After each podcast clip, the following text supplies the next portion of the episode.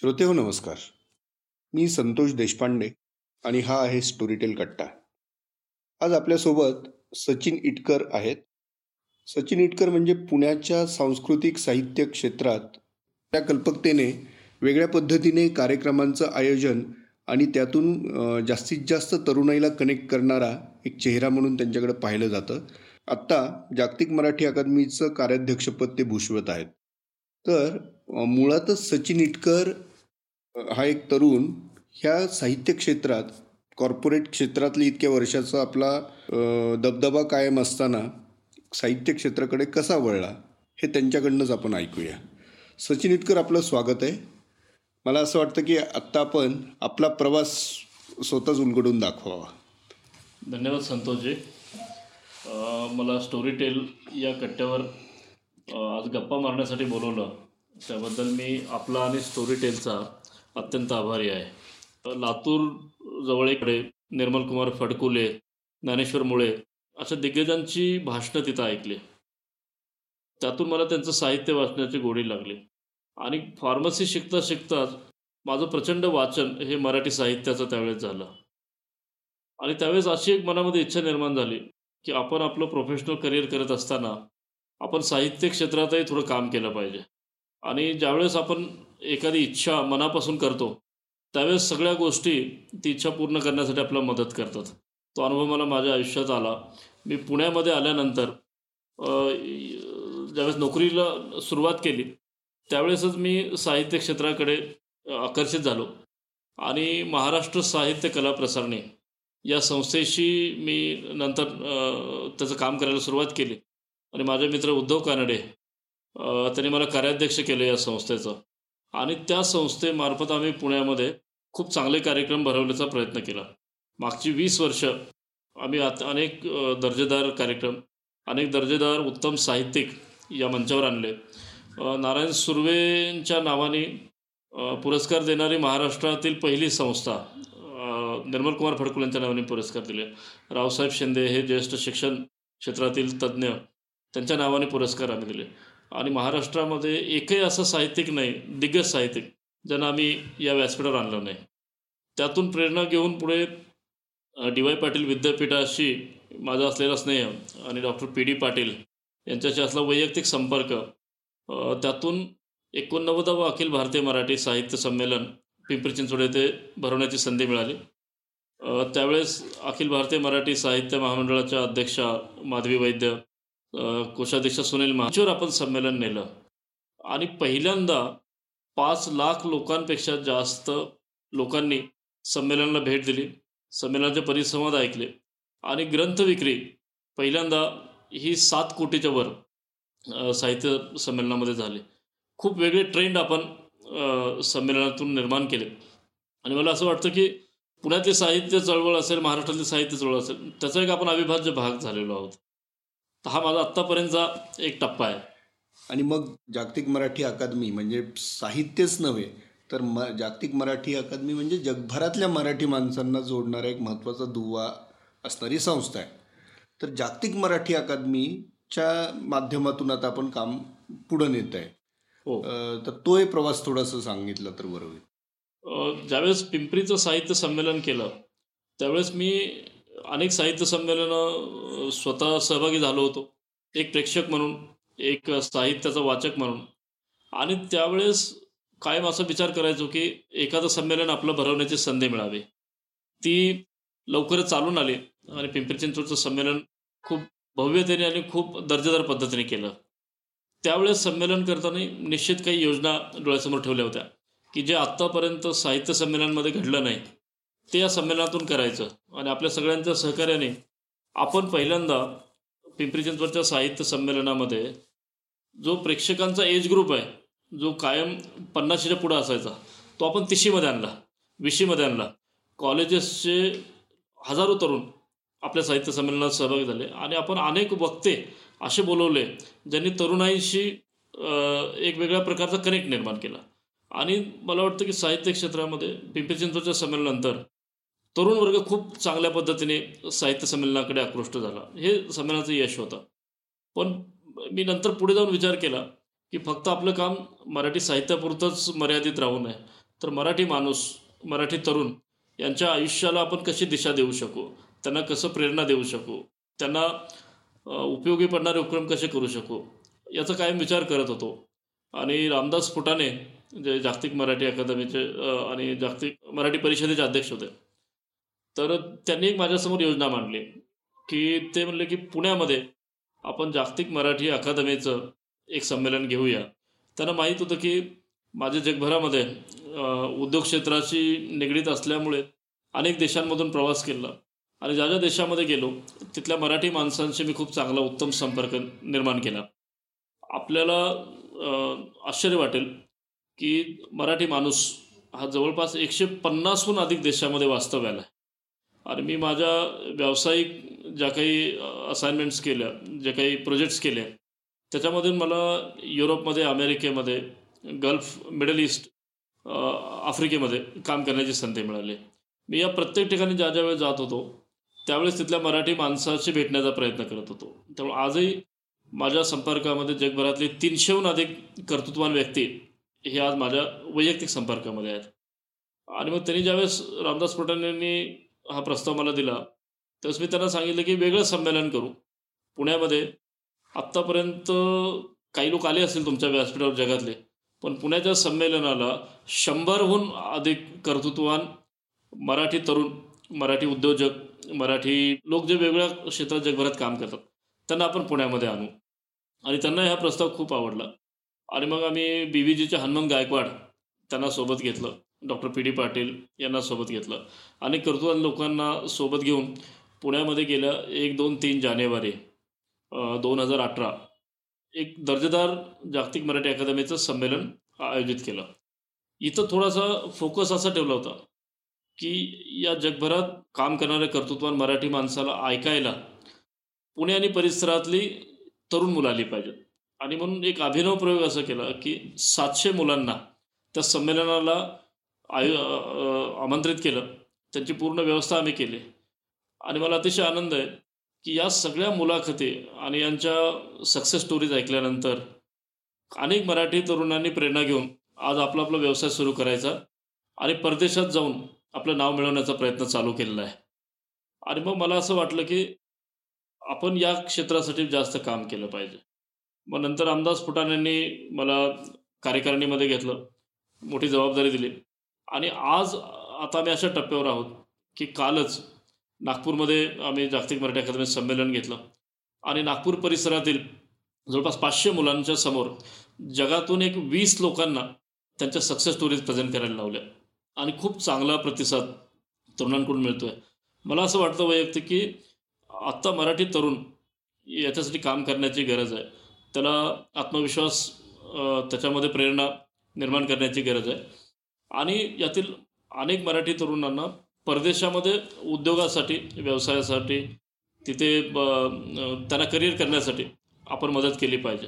आणि म्हणून आता थोडासा आम्ही तो होरायझन एक्सपॅन्ड करण्याचा प्रयत्न करतो आहे आणि मला आपल्याला सांगताना अतिशय आनंद होईल की जागतिक मराठी अकादमीमध्ये पुण्याचं संमेलन घेत असताना मी एक कल्पना आमच्या कार्यकारिणीसमोर मांडली होती की महाराष्ट्रातले दोन दिग्गज नेते आणि यातून एक संवादाचं वातावरण तयार व्हावं. आणि महाराष्ट्र हा इतर प्रांतापेक्षा वेगळा आहे.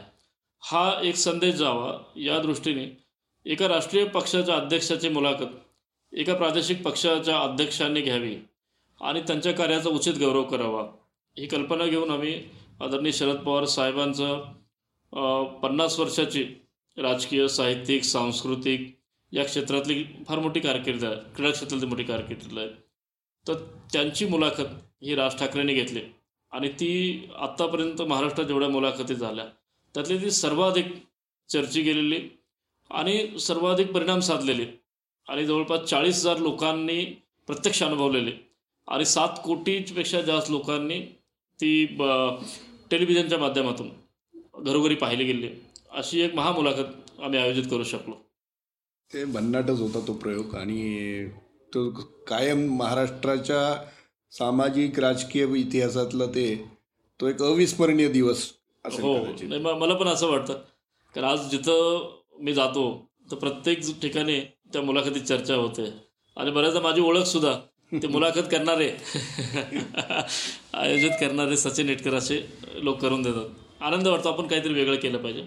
आणि संतोषजी मला तुम्हाला सांगताना अजून एक गोष्टीचा आनंद होईल की गेल्या वर्षी आपण म्हणजे हे वर्ष महात्मा गांधींचं एकशे पन्नासावं जयंती वर्ष आहे.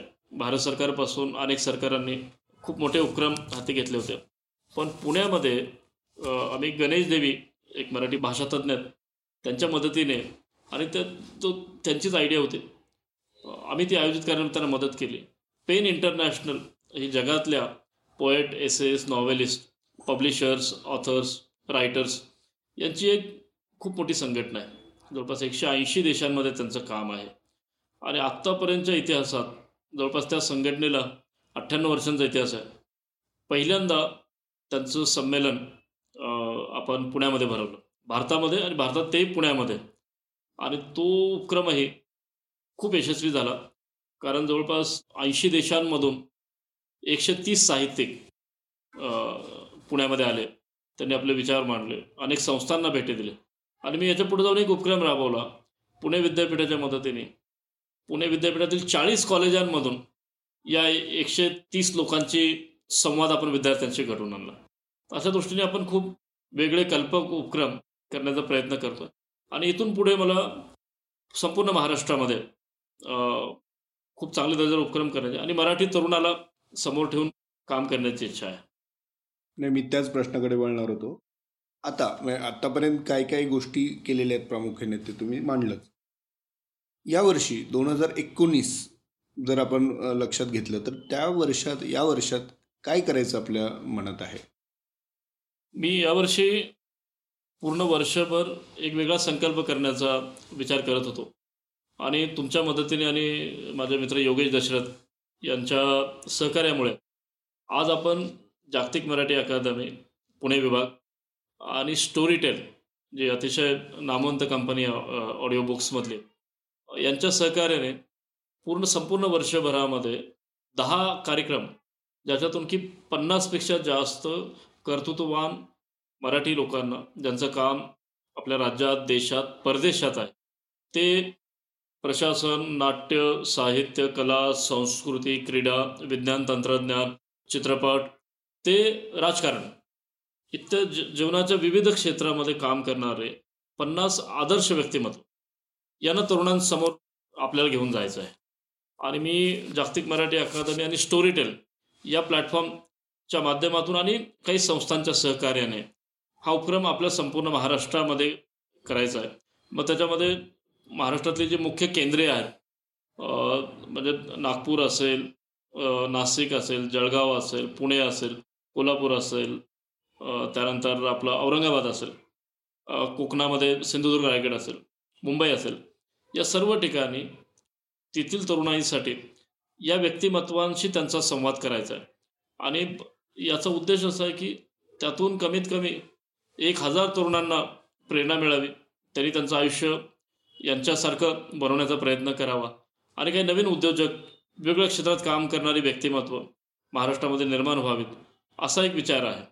आणि स्टोरी टेल आणि जागतिक मराठी अकादमी संयुक्त विद्यमानानं दहा चांगले कार्यक्रम आपण महाराष्ट्रात पूर्ण वर्षभर करणार आहोत. आणि ह्या सिरीजचं काय नाव असेल? शोध मराठी मनाचा. कारण आपण जागतिक मराठी अकादमीची जी सोळा संमेलनं केली ती शोध मराठी मनाचा या नावानेच केली. कारण मराठी माणसाच्या मनाचा शोध घेणं आणि त्याला प्रेरणा देणं त्याला दिशा देणं हा खऱ्या अर्थाने आपल्या समोरचं सगळ्यात महत्वाचं आव्हान आहे असं मी मानतो. असं का म्हणता? कारण मराठी माणूस तसा म्हणजे आपण सगळेच अनुभवतो पण त्याचं व्यक्तिमत्व जरा थोडं वेगळं आहे.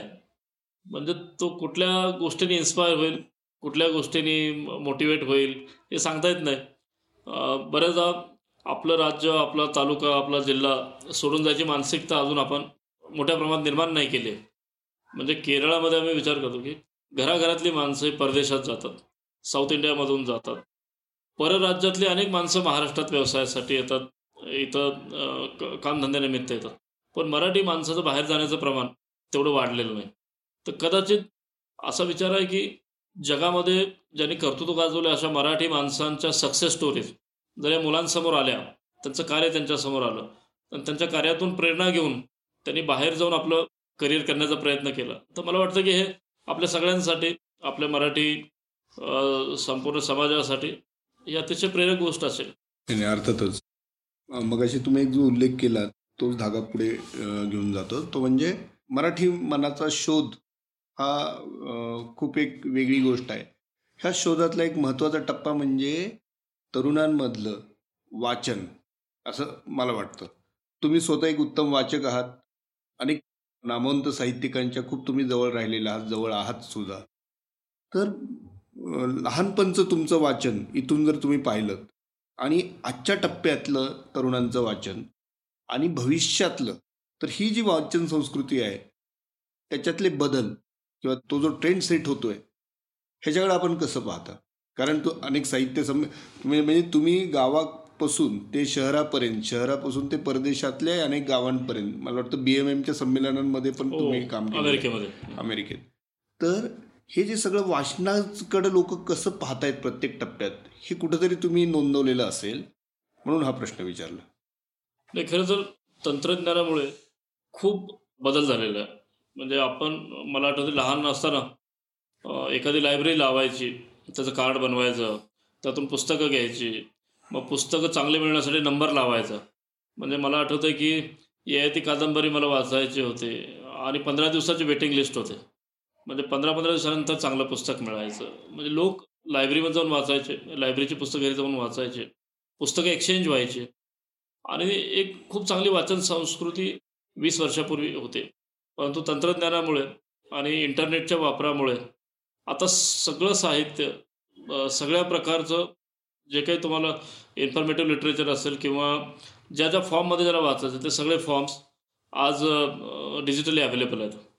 खरं तर आयबुक आणि मॅकबुक किंवा ऑडिओ बुक्स यांनी खूप क्रांती केली आहे.